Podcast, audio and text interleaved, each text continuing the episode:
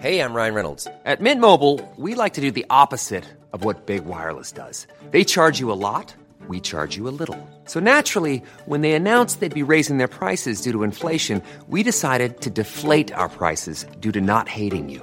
That's right. We're cutting the price of Mint Unlimited from $30 a month to just $15 a month. Give it a try at mintmobile.com slash switch. $45 upfront for three months plus taxes and fees. Promo rate for new customers for limited time. Unlimited more than 40 gigabytes per month. Slows. Full terms at mintmobile.com.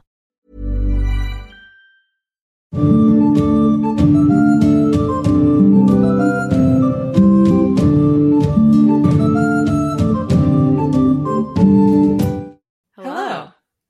I'm Chloe. I'm Maura. Yeah, no, it's nice. It's nice. Uh, this That's is good. historically badass broads. Wow. it's a podcast where I talk about awesome women from history that Chloe and maybe other people have not heard of. Here's hoping, or they don't know as much about them as they're about to. Well, yeah, because I guess the hope is kind of that you do know about them, but the sad reality is that you might not.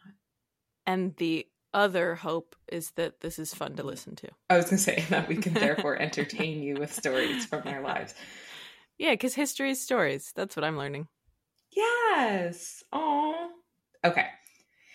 So, on the 16th of April in 1755, Elisabeth Louise Vigée was born in Paris. That name is familiar. It's perhaps more familiar with her married um, name, which is Vigée de Brun. And I do know that person. Yes, Yes, you- we've made it. We've made it. We've made it. This arguably one of the first. Actually, no, I knew who Annie Oakley was, but You Woo! did, you also you've heard of I've I've covered people you've heard of. Yeah. Yeah, yeah, yeah. There there this there is was a you know. There was Yeah, yeah, yeah, yeah. and I'm excited because I there's um I've always been in love with her portraiture. I think spoiler alert, she's an artist. Um I think there's you know, there's something so incredibly engaging about how she depicts a person. And I think Oh, this is going to be a fun month for the Gram. Oh, the Gram she painted upwards of 700 portraits. Um what if this month I just post multiple times per day every day? Like really just switch up the look at this schedule. one then look at this one then look at this Mhm. one and they're Mhm. all like so cool Everybody unfollows within 1 month. or That's my goal. That's my goal. or more people follow or they think we're just a fan they just think we're a fan account of elizabeth vigée lebrun and they just and they and they wouldn't be too far off. they wouldn't be far off because i think everyone should be a fan account for her just because she's so cool Well, tell us why. So, so she's born in 1755. She's born in Paris.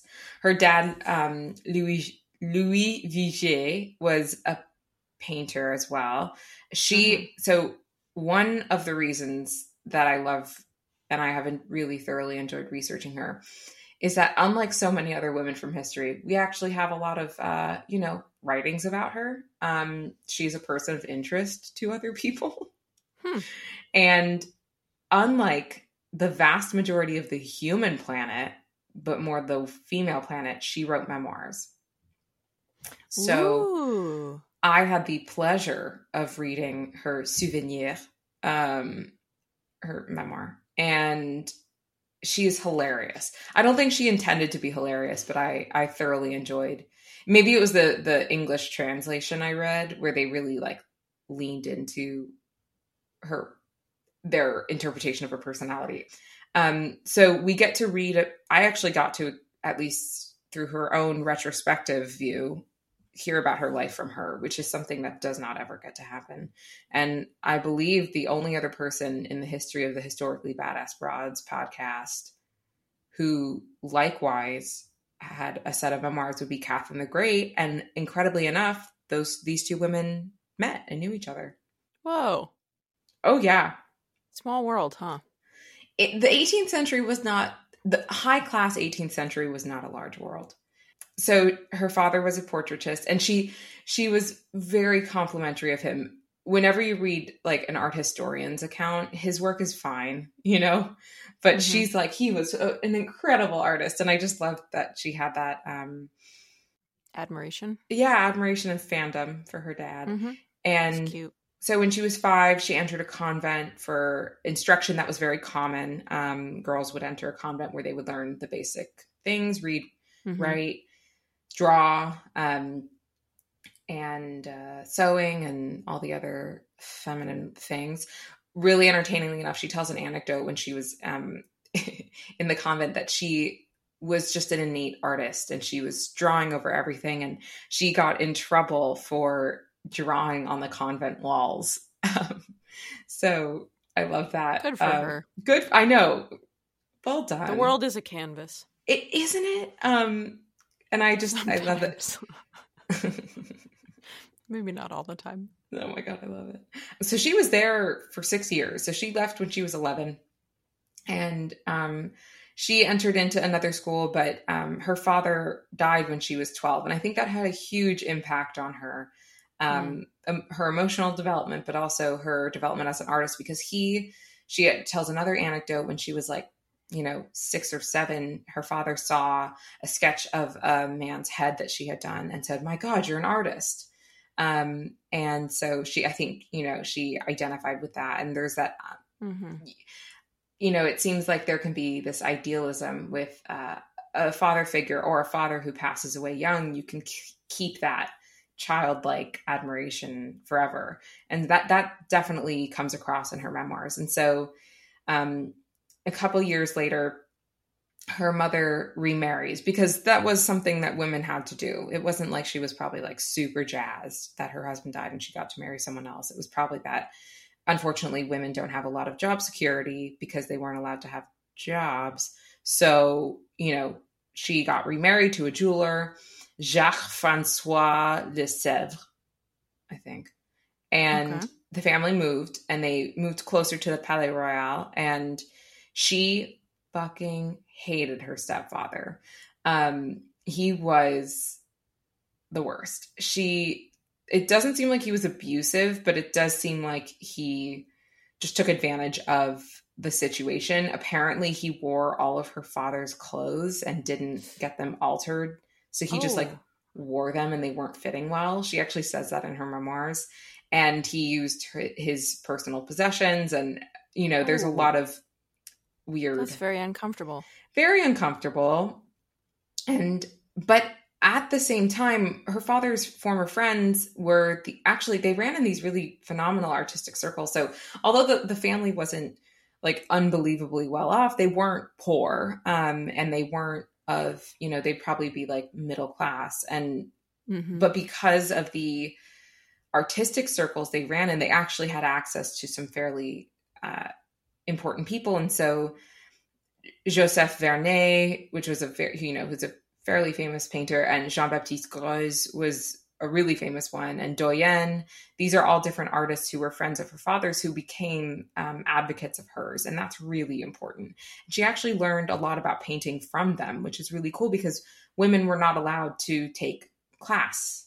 Hmm um, you know, there's the French Academy at the time to be a professional painter you, or professional artist for that matter. I believe you had to be a member of the guild or um, a member at the one of the academies, and um, it was very difficult for a woman to be one. The I think main French Academy did allow women, but they only allowed four at any given time.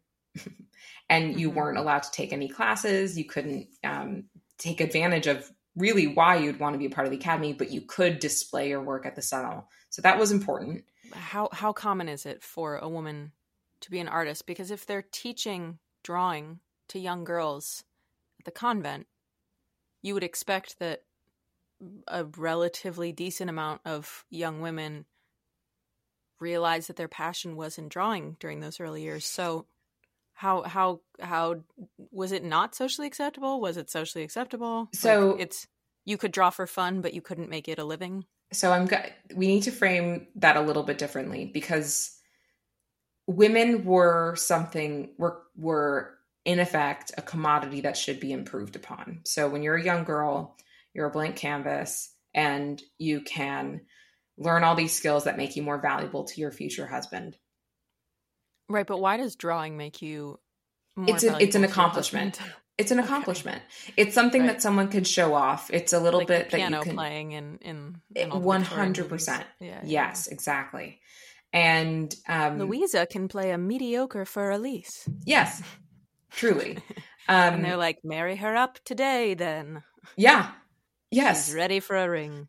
So, you know, singing, music, uh, you know, playing uh, various instruments and drawing, these are all feminine or seen as feminine accomplishments. But they were not, women were not necessarily taken seriously. That was not, even though they were doing the same thing, they Mhm. weren't, whatever they were doing wasn't as taken seriously as a man who would be doing it. For a man who's doing it, it's great. He's a genius. He's going to be a professional. For a woman, it's like, oh, she's worth more to Or marry. she has a hobby. Good for her. Exactly. And what's something that is so, I think, incredible about Elizabeth is Elizabeth, is that she always wanted to be an artist and nothing came in her way. Truly. I mean, she she was just she was determined to become an artist and she had no interest in getting married necessarily and only wanted to advance her passion for her craft. And I think she wouldn't have been able to frame it in her mind that way had her father not been a passionate artist as well. Um, and she tells this anecdote of her dad that he would get so involved in painting and and such that one time he dressed up to go out to a salon with her mom and he was wearing you know his his you know fine garments and then he had a night he had a stroke of uh, you know, whatever artistic genius and had to go finish his painting and he undressed a bit so he wouldn't get paint all over his fine jacket. And when he left he forgot to put it back on. Um uh, just in his you know absent-mindedness because he was so caught up in in the work he was uh, producing. So Mhm. again to get passion. truly. So I, I think she was able to i think she was able to have a different perspective than most women. Um, because she grew up in an artistic household if you were a woman and you were being raised and you were being taught at a convent you were just being taught at a convent because that was a good place for a kid to be safe and to learn and to and and then you know you'd leave the convent and then you'd get Mhm. married and Of you'd course. have all these fine accomplishments that would bring value to your husband um, Mhm.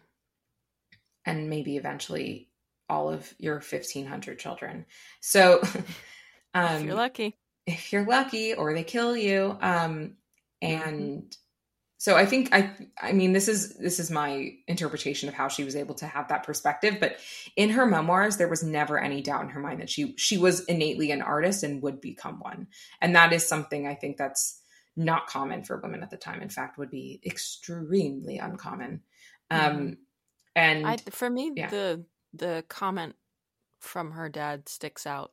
yes absolutely. And it did for her. that having having someone older in your life who you trust kind of validate the you know the seeds of talent that they see but also the possibility that you could be that person and just to to validate your identity as that person is huge. Absolutely huge. You're right. Um she because she's still friends with her father's former friends and they see that she has talent and they uh, you know this isn't a story where someone takes advantage of a young girl. It's like really refreshing. Um they actually want to help her grow as an artist. I don't it's lovely.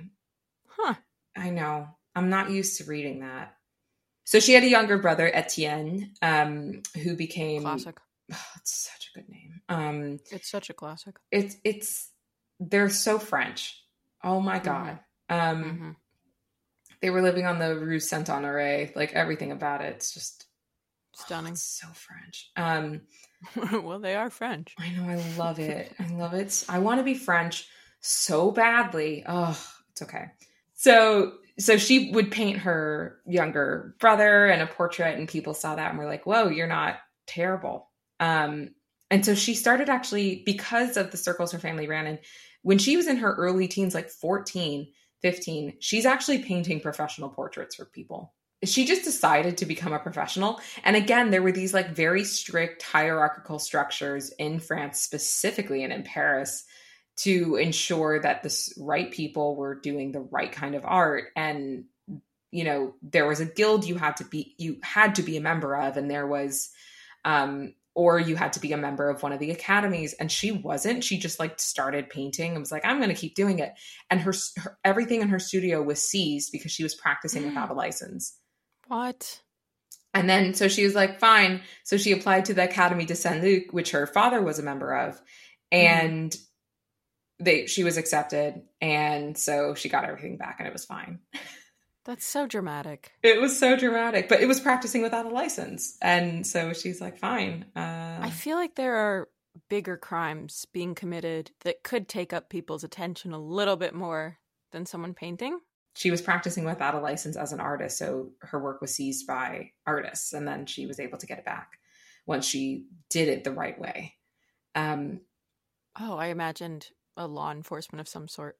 I don't think so. I think it was just like they're like, you can't, you can't just do that, and then she's like, oh, fine, gatekeeping. Yeah, truly. It. And then I'm I think, and then I think she was like, okay, fine, I'll join your stupid academy, and then she gets everything back, she gets to keep practicing. Do you think and this is really optimistic thinking here. Do you think they they wanted her in the academy and this was like an aggressive way to get her there? No. No. Nope. Hey. I love I that that's what you were thinking. I think that'd be really cool. I want it to be that, but it's it's no, there was none of that. Someone could make a remake of her life and and choose to put that in, but it, it doesn't seem likely. Someone could, but they'd be they'd be leaning into a line of thought that I think would be anachronistic at best. Um, but I love I love how uh, enthusiastic you are about it.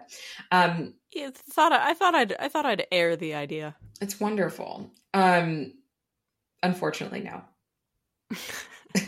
so she's a me- 1774 she's a member of the academy her father was a member and all of his friends were so you know she submitted works and they were like okay fine and um so she and her family are living in an apartment and her horribly disgusting according to her stepfather is basically pocketing all of her funds that she's making from her work and so she's and because you know women didn't have financial independence at the time legally that was okay um Ugh. And even then, though, she was still making a lot of money. So when this guy named um, uh, Jean Baptiste Pierre Lebrun starts like hanging around her, she's kind of like, I don't need you. I'm self sufficient. I happen to notice that uh, that's the last name that she ends up having. Very astute. Um, no, no spoilers here, but wink, I, I did pick up on a small clue there. You did. Um, so one thing I forgot to mention, she's really pretty. Like she's real oh, pretty. And she uses that. So one of the main tenets of her portraiture that I love is people are very comfortable being painted by her. And that doesn't seem like a big deal, but it actually is because to sit for a portrait is very arduous and mm-hmm. like annoying. And rich people did not like doing it um, even though, of course, they always did it because they had to have a portrait of themselves. One thing that I love is in her work, the people actually seem like they had a good time. I don't know. They, they're. Are you saying like in did were there accounts of them giving her a Yelp review, or are you saying they look happy? the Yelp review is that the Yelp review is that she was unbelievably successful, and um, people kept pe- more and more important people kept um, wanting got it got it, got it, them. That's the mm-hmm. Yelp review. The mm-hmm. artistic actions, the art historian, the the the kind of interpretation of her work is that all of them look very much at ease. And if you look at professional portraiture portraiture at the time, you can mm-hmm. see a difference of, you know, someone very who's looking comfortable. Exactly. Yeah, and yeah, yeah, yeah. And I mean, she captures incredibly important people in society um, in moments of of ease and almost casual kind of it's an interesting thing and and so you know these end up being um she becomes really well known as someone that like you had fun getting your portrait done. She apparently was a great conversationalist. She was really nice mm. to look mm. at. And she mm-hmm. even sang a little bit. She had a, a pretty good voice. And that was something that, you know, she would kind of engage with people. And so all of that is is part of the package of getting your portrait taken. And if you were going to get your portrait painted by someone who like was a classical dude versus this mm-hmm. like young something who's apparently really fun to talk to who would you pick right and then of course she ends up her portraits end up being really well respected and lauded because the people seemed like they were comfortable there so i think it's right, a self-fulfilling right. kind of thing and so she's doing so well and and she talks about how men were always sniffing around and she and her mom were both very pretty. So she says that when she was a child she was really ugly but she grew into her looks. That's literally what she says. And um and that you know people start turning their heads when she walks down the street with her mom to the point where her stepfather was like you guys can't go outside anymore. Okay well he's been a problem this whole time this so whole time this wearing her like ill her father's ill-fitting clothes. Oh it's horrible. It's yeah well i'm glad picture. she wasn't turning heads as a child that's at that, least good i mean she kind of was because she's a teen but it was more acceptable right right right of and course. so she's so 1776 what a year. Um, she's 20 when she meets Lebrun, and he's a painter, and, a, and more importantly, though, he's an art dealer, and he's an unbelievably successful art dealer. Yes. And he presents himself to her family as being much more wealthy than he is. so when I say he's a successful art dealer, I mean he's working a lot. Okay. What we don't know at the time. What they don't know is that he has a gambling problem. But it's no. that it's 18th century France. Who doesn't have a gambling problem? Specifically, people who are running in the the courts and who are in who have you know go to salon. They're all right. Yeah, they have. They literally a lot of them have gambling problems. it's very common. do right? Like they get the, together. They gamble. gamble exactly. So it is not an uncommon thing. But he he basically is like, yeah, I own that house. He doesn't. He just rents an apartment in it and kind of all these things. But um, she does not want to get married. And she even says in her memoirs that like the entire time that she's courting him, basically, she's like, mm-hmm. should I say yes? Should I say no? I don't know. And even on her way to the church to get married, she's still going, shall I say yes? Shall I say no? She ends up saying yes. Did did they get married because she wanted to or because no, she had to? Because her mom was like, this is a good match. He's wealthy. You should marry him. Were there any feelings at all? Do we know? I think they enjoyed each other's company. Okay. I think he was really into her. Yeah, I mean, ideally, it's it's reciprocated, but yeah, she. You get the impression, especially reading her memoirs, her her work was it. That was the love of her life. I mean, right. that was everything to her. So. Mm-hmm because her husband's an art dealer, he actually plays a huge part in making her very popular. He starts exhibiting her work in their home at the salon, and she meets a ton of awesome people. And she starts painting portraits of people in the nobility, and that becomes a big deal and an important thing because um, that opens the circle to the royal family. And this is why we know who Elizabeth Vigée Lebrun is because she painted pretty much every portrait you know of Marie Antoinette. And I mm-hmm. think, you know, she only has the most wonderful things to say about her. And that could be because it's a retrospective thing and she's trying to rehabilitate this image of, of a queen. But you do get the sense from other people and marie antoinette's someone whom i've, I've always loved and, and read about and we will most likely cover one day on this podcast and you know she is so maligned for things that everyone else wasn't and uh it's because she was austrian and no one liked her which is sad for her um but so really quick i'm going to go back just a second so she and her husband, Elizabeth Vigée Lebrun, and her husband tour Flanders and the Netherlands, which is super important in her development as an artist because she is able to see Rub- works by Rubens and various other Dutch and Flemish artists. And this really influences her work. You can actually see like a shift in her work after 1781. She has a daughter um, named Jean Lucie Louise, and she named her Julie, and hmm. um, nicknamed her Julie. And so uh, she has a little girl, and she talks about how she has that feeling that you know you've never loved anything more, but basically. She and Julie end up having a fairly interesting relationship because her art is still the most important thing to her.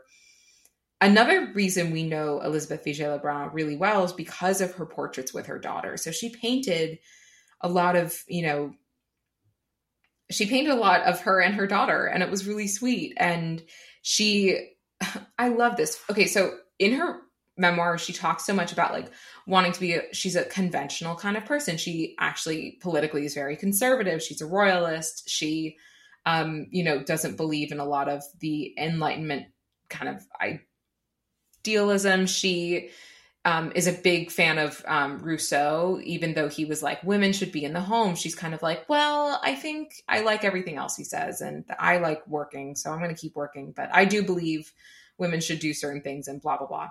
And mm-hmm. um, so she she has this incredible way of painting women with their children. And that starts with her own self portraits. So she's also f- fairly well known for her own portraits of herself, which I love. Um, some of them, they're some of my favorite 18th century paintings.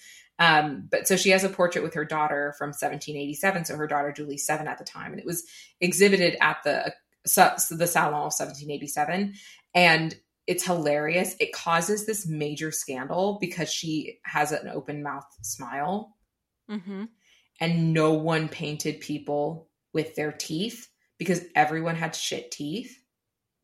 Was she one of the first? Was she the first? It was literally going against all artistic convention from antiquity. Like mm-hmm. you don't show your teeth and she did and so much so that Simone de Beauvoir said Madame Vigée Lebrun never wearied of putting her smiling maternity on her canvases. Like this was something no one liked. But she was like, I'm going to keep doing it because I have great looking huh. teeth and I love my daughter. you can also choose how your teeth look in a painting. Well, 100%. And, you know, her self portraits, of course, not I'm to, sure, you know, I'm sure knows? are very flattering. She was said to have a very lovely smile. So I think she actually did have good teeth. Um, so she ends up causing a lot of um, scandal in her life. And that mostly has to do with her relationship um, and her patronage by Marie Antoinette. She paints over 30 portraits of the queen and the fam and the royal family. And so she I don't believe she was the official official portraitist, but in any event, she she was the queen's favorite. And most famously, she paints um it's it's the one like I believe it's the picture everyone knows of her like it's I think it's her Wikipedia profile page picture. Yeah. She's in the big official Planning for your next trip? Elevate your travel style with Quince. Quince has all the jet setting essentials you'll want for your next getaway, like European linen, premium luggage options, buttery soft Italian leather bags, and so much more. And it's all priced at 50 to 80% less than similar brands. Plus, Quince only works with factories that use safe and ethical manufacturing practices. Pack your bags with high-quality essentials you'll be wearing for vacations to come with Quince. Go to quince.com slash trip for free shipping and 365-day returns. Wow. Nice. Yeah. What you're hearing are the sounds of people everywhere putting on Bombas socks, underwear, and T-shirts made from absurdly soft materials that feel like plush clouds. Yeah, that plush. And the best part? For every item you purchase, Bombas donates another to someone facing homelessness. Bombas. Big comfort for everyone. Go to bombas.com slash ACAST and use code ACAST for 20% off your first purchase. That's bombas.com slash ACAST. Code ACAST. Panier, she has the massive hoop skirts. Her hair mm-hmm. is all done up and powdered. It's a huge, it's a physically huge portrait. And it's beautifully rendered, but it's actually mm-hmm. quite amateurish. So, you know, what I think is really interesting is she um, this is her first grand scale portrait and so the the dress has the most exquisite detailing but like the hand is kind of weird.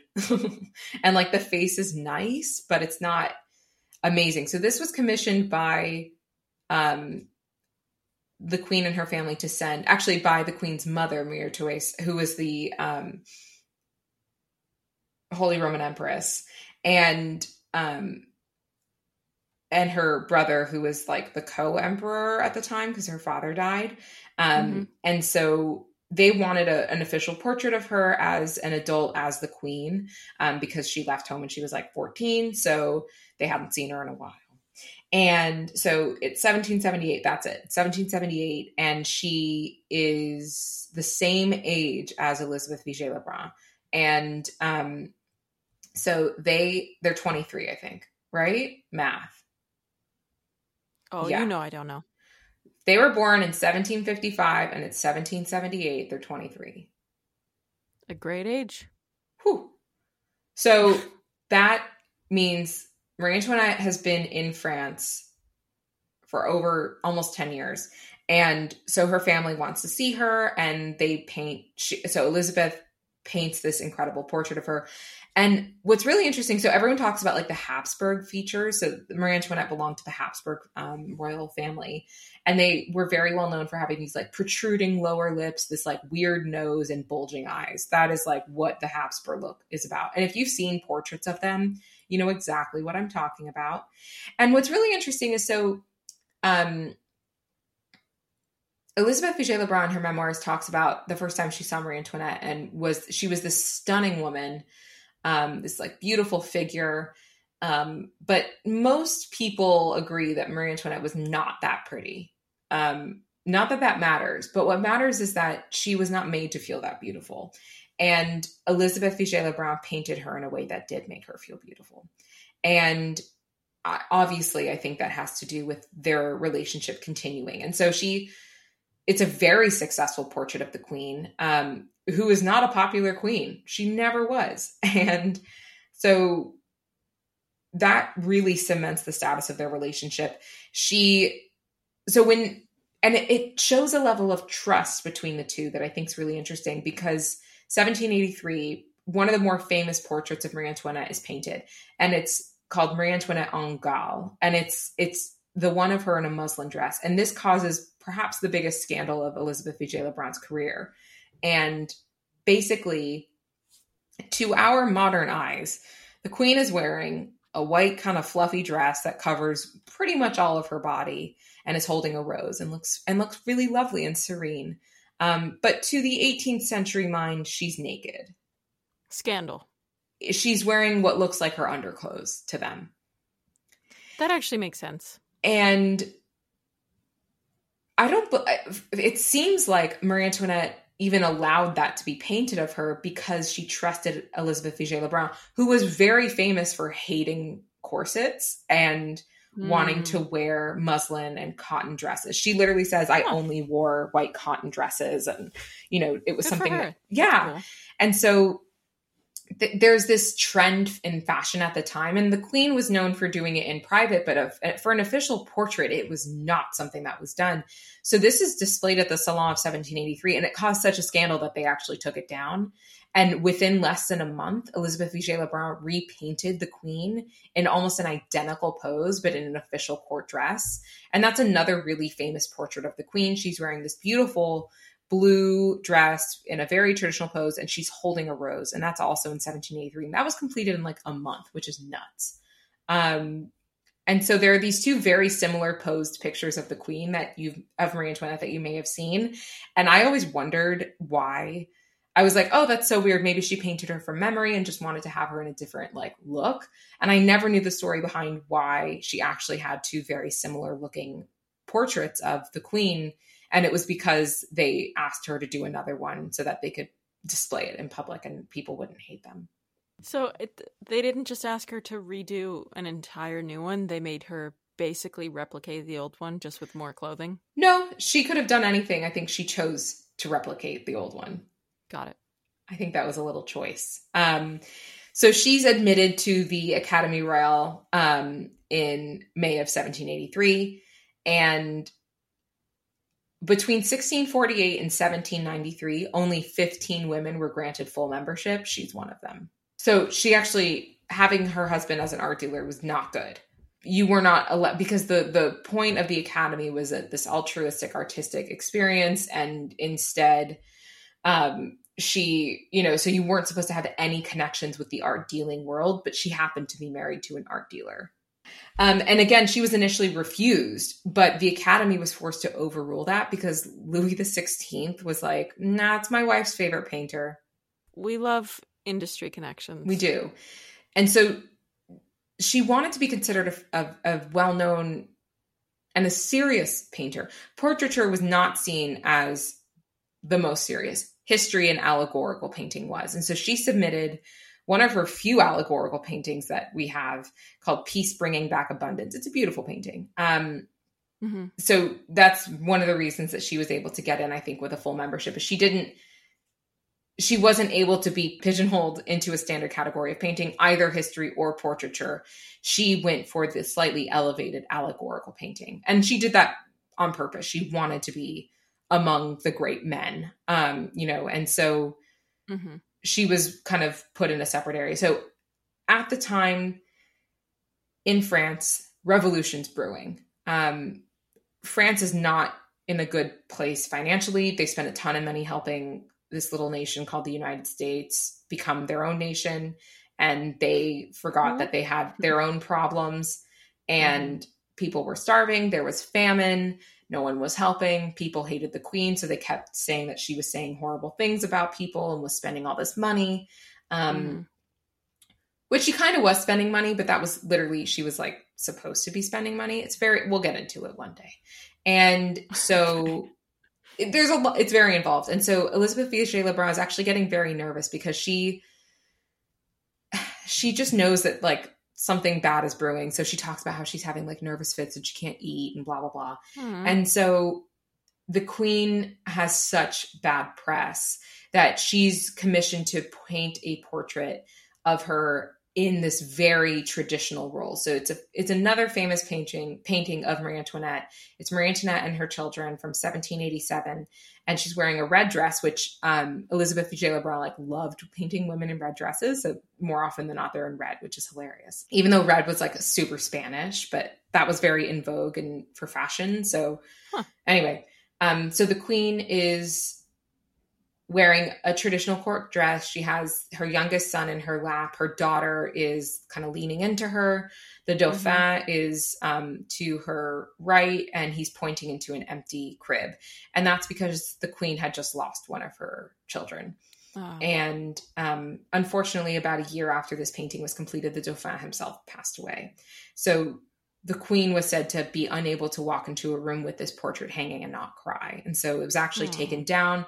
But according to Elizabeth Vigée Lebrun, the queen reached out to her and said it was in no part taken down because the quality of the painting, it was just too painful to look at.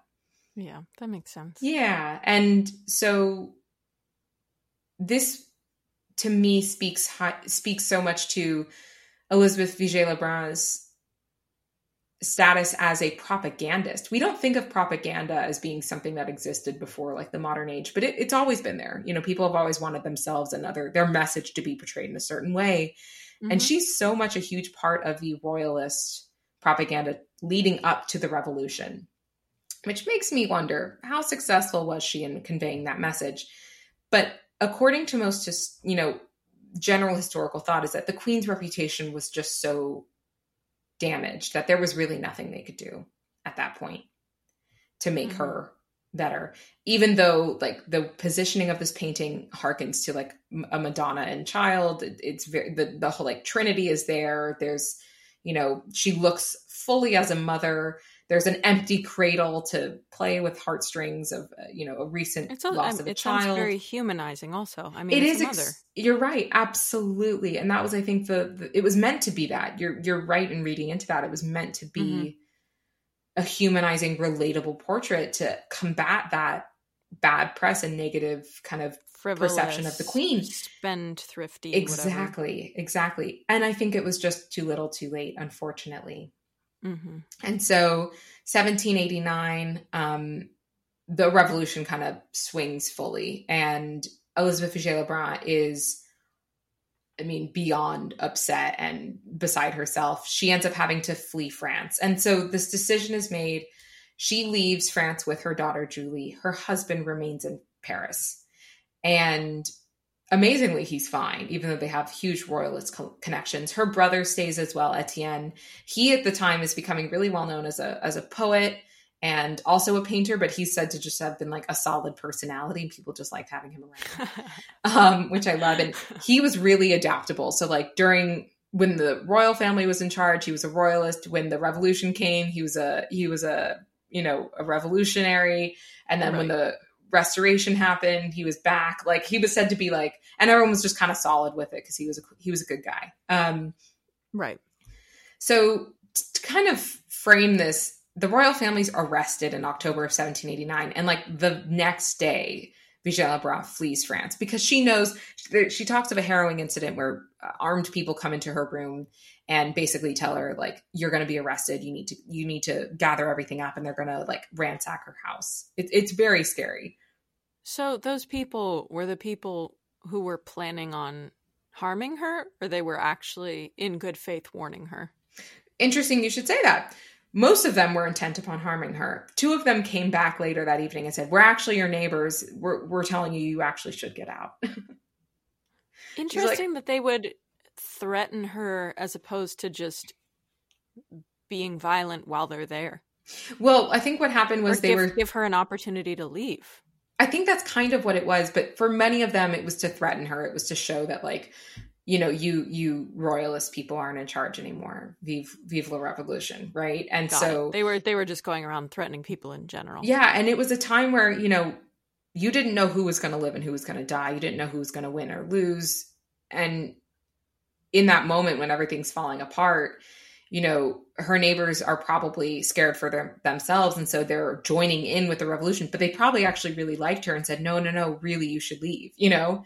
And mm-hmm. so it sounds like a really fun situation. It, it, it's, it's harrowing to read even. And she's writing this like 50 something years after. Um, and it's still a harrowing situation for her. And so, Oh yeah, that's a real that's a real trauma moment. Yeah, absolutely. So her husband remains in France. She and her daughter leave. And she talks about going, and they're going to go to Italy because she had always wanted to go to Italy and instruct herself and improve herself as a painter. Mm-hmm. Um, so she kind of frames it that way, but really she was she was escaping and she had to go into exile. Right. Um, she ends up not being able to come back to France for twelve years. And hubby stays behind? Hubby stays behind and is forced by revolutionary forces to divorce her. Okay, that's cool. But they still end up being fine. By the way, at the time, she had made over a million dollars. Like a million francs the- in their own time. Not adjusted for inflation. I have no idea how much money that would actually be today. She was so successful before the revolution. She had made over a million francs in their own time. I wonder if that's like a billionaire. I don't know, but all I know is that she barely saw any of the money. Her husband squandered most of it. And so when she left France, she only had a couple of like, she had like eight, 80 florins or something. Okay, that's infuriating. It's unbelievably infuriating. She talks about him. It's so weird the way that she talks about it. She's like, he wasted all my money, but like, I guess he was a good guy. I mean, maybe they were happy together and that's probably worth something. Yeah. He he because being married to somebody you don't like is really a problem. Yes. Yeah. At the same time though, why is he squandering her money? Squander your own money, buddy. He did. Don't worry, he did. Um great. He squandered all the money. But he also was unbelievably instrumental in rehabilitating her image. So he pros and cons fun. Truly believes in her as an artist, which is also, I mean, most women artists that we hear about from this time period, once they got married, were forced to quit painting. And she was allowed to continue. And I do use that word right. allowed. So yeah. um he's got his pros, he's got so many cons.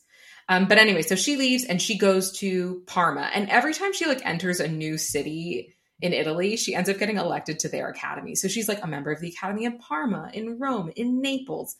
And she starts painting she, this is like one of her more prodigious periods of time. 12 years she spends i think seven of seven and a half of them in italy.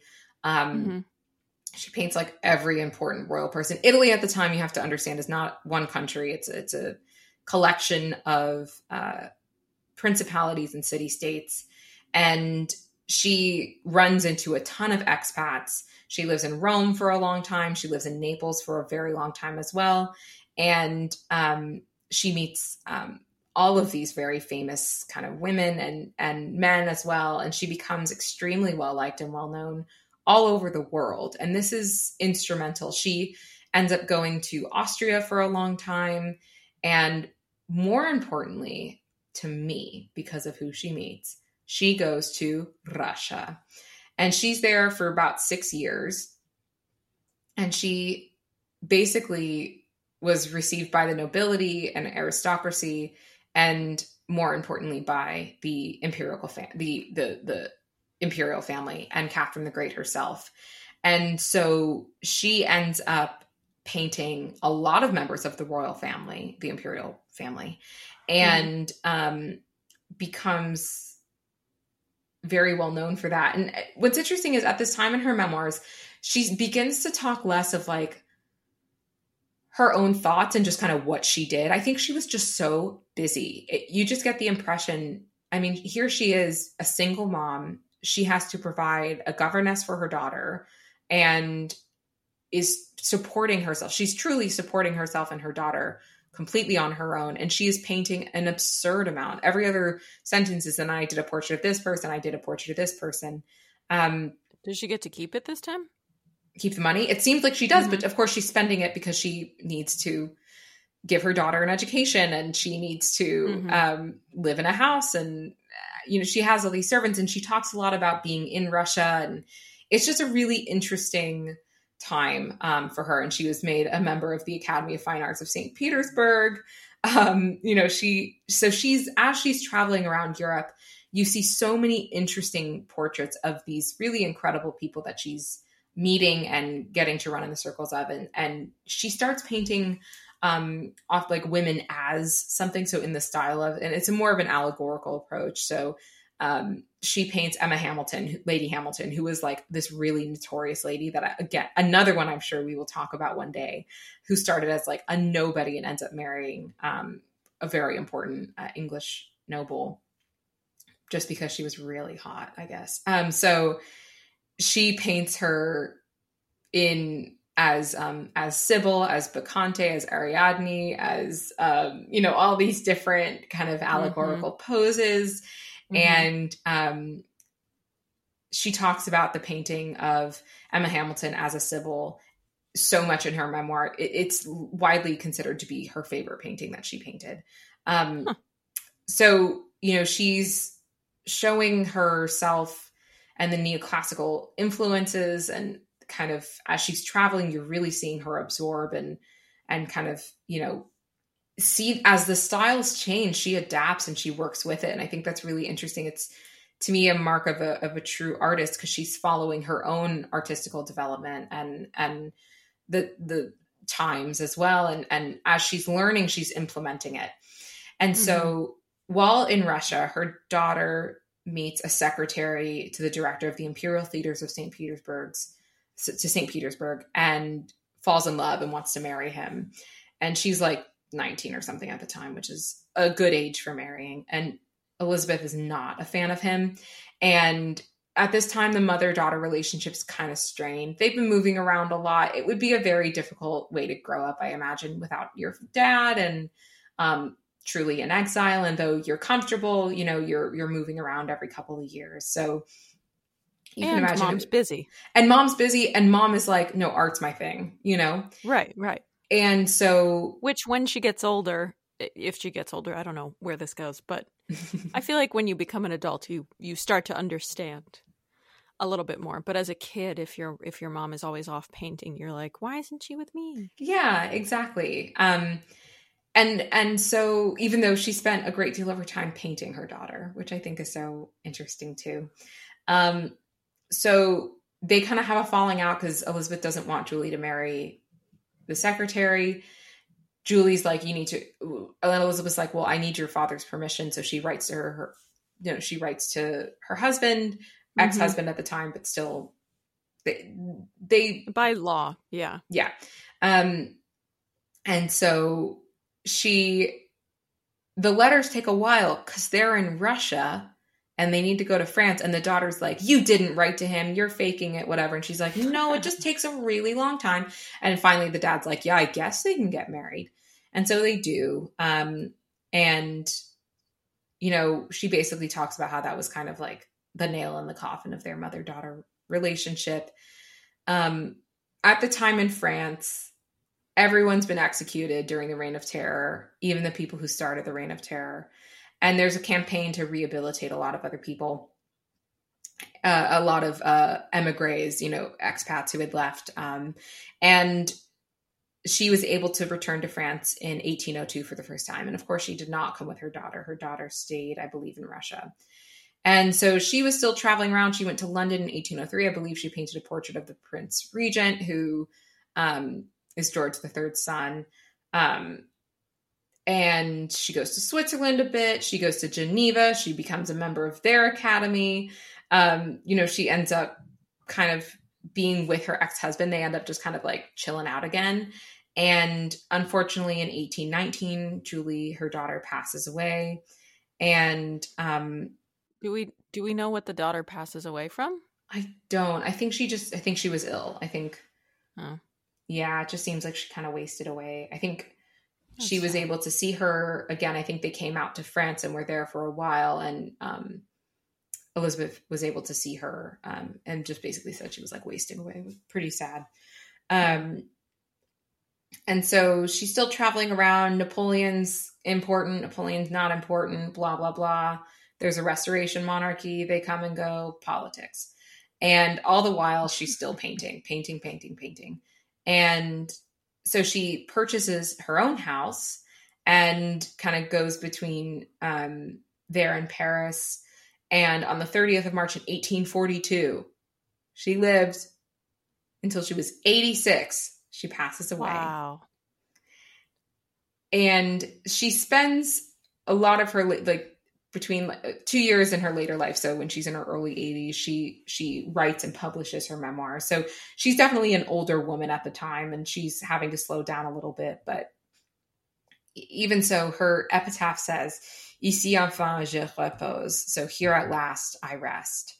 I love that. Me too. Just one of the most prolific and incredible painters. She i she really captured an era and actually a couple of them. She captured a pre revolutionary aristocracy in a really magnificent way. And she captured these people who we read about in books in a way that makes them so alive and real and not just these stale portraits. And she was able to travel in such an incredible way. And she starts to display, you know, as she's painting, she's displaying all these incredible people and queens and princes and princesses that she's meeting and she's painting them all and she's inspired. And i love she just seems to be able to influence her sitters so much because she's able to say like you know i i think she's able to suggest how they pose and in what they're holding and what they're even wearing. And that's that's a big deal. That demonstrates a lot of trust. Um so she just left, I think, such an indelible mark on the art world and especially as a woman and a mother to continue to be able to work the way she was. Um, obviously, out of necessity, but um, it's just really inspiring. And I've always just loved her paintings. I think that's, I've just loved them. Um, and I can't wait for us to post all of them all the time. 700, you said, right? I think 660 portraits and 200 landscapes. Great. So we'll have a couple days dedicated to landscapes, and then the rest of the days will be yeah, dedicated to portraits. Exactly. Um, one of my favorites, and I think it'll be the one that we display first, is from 1782. It's called Self Portrait with a Straw Hat. And there's a, I just want to end on a fun anecdote of hers when she traveled to Flanders in the Netherlands in 1781, she saw Peter Paul Rubens' Le, La Chapeau de Paille, and it's meant to be like, oh, here's like a straw hat painting. But the woman in the painting is not wearing a straw hat. So there's this like classical, there's this like joke running around of the old masters. So Elizabeth Vigée Lebrun travels and sees the painting, and basically, this self portrait is her version of that but she of course paints herself wearing a straw hat, an actual straw hat, so she's correcting a mistake. Um, and it's just a wonderful painting of a woman. You get her personality, and she's holding her um, her what's it called palette. That's it. She's holding her palette, and she's mid painting, and I Hmm. yeah, I Mhm. I can't wait for us to get to see more of her work and to understand the journey of it and it's it's exciting to get to learn more about her and to learn some of the stories behind some of the paintings I've I've loved for a long time. So yeah. Lovely. And A she was perfect- 86. Sorry. Yeah, that's wacky. If you think about what she saw in her lifetime, she was born in 1755 and dies in 1842. Nuts. I mean, it makes the epitaph make sense. Right? She's like, "Oh, Mhm. finally." But I mean, very cool that she was doing so much. That she was like, I I feel like I deserve this rest now. Absolutely. 100%. I, I deserve a nap. I'm good. Thanks, guys. Thanks, everyone. yeah, I love it. So that's Elizabeth Vigée Lebrun. wow. A beautiful, beautiful telling of a woman's life. Oh, thank you. Thank you so much for imparting this wisdom and for inspiring, hopefully, a bunch of people to maybe go learn about her more or just stay tuned for all those images. Absolutely. And I'm so excited to also see them on our Instagram. Yay. Me too. I'm going to send you all of them. It's going to be great. I can't wait to get 700 text messages. Yay. Yay. Amazing. I will see you or hear you next month. Amazing.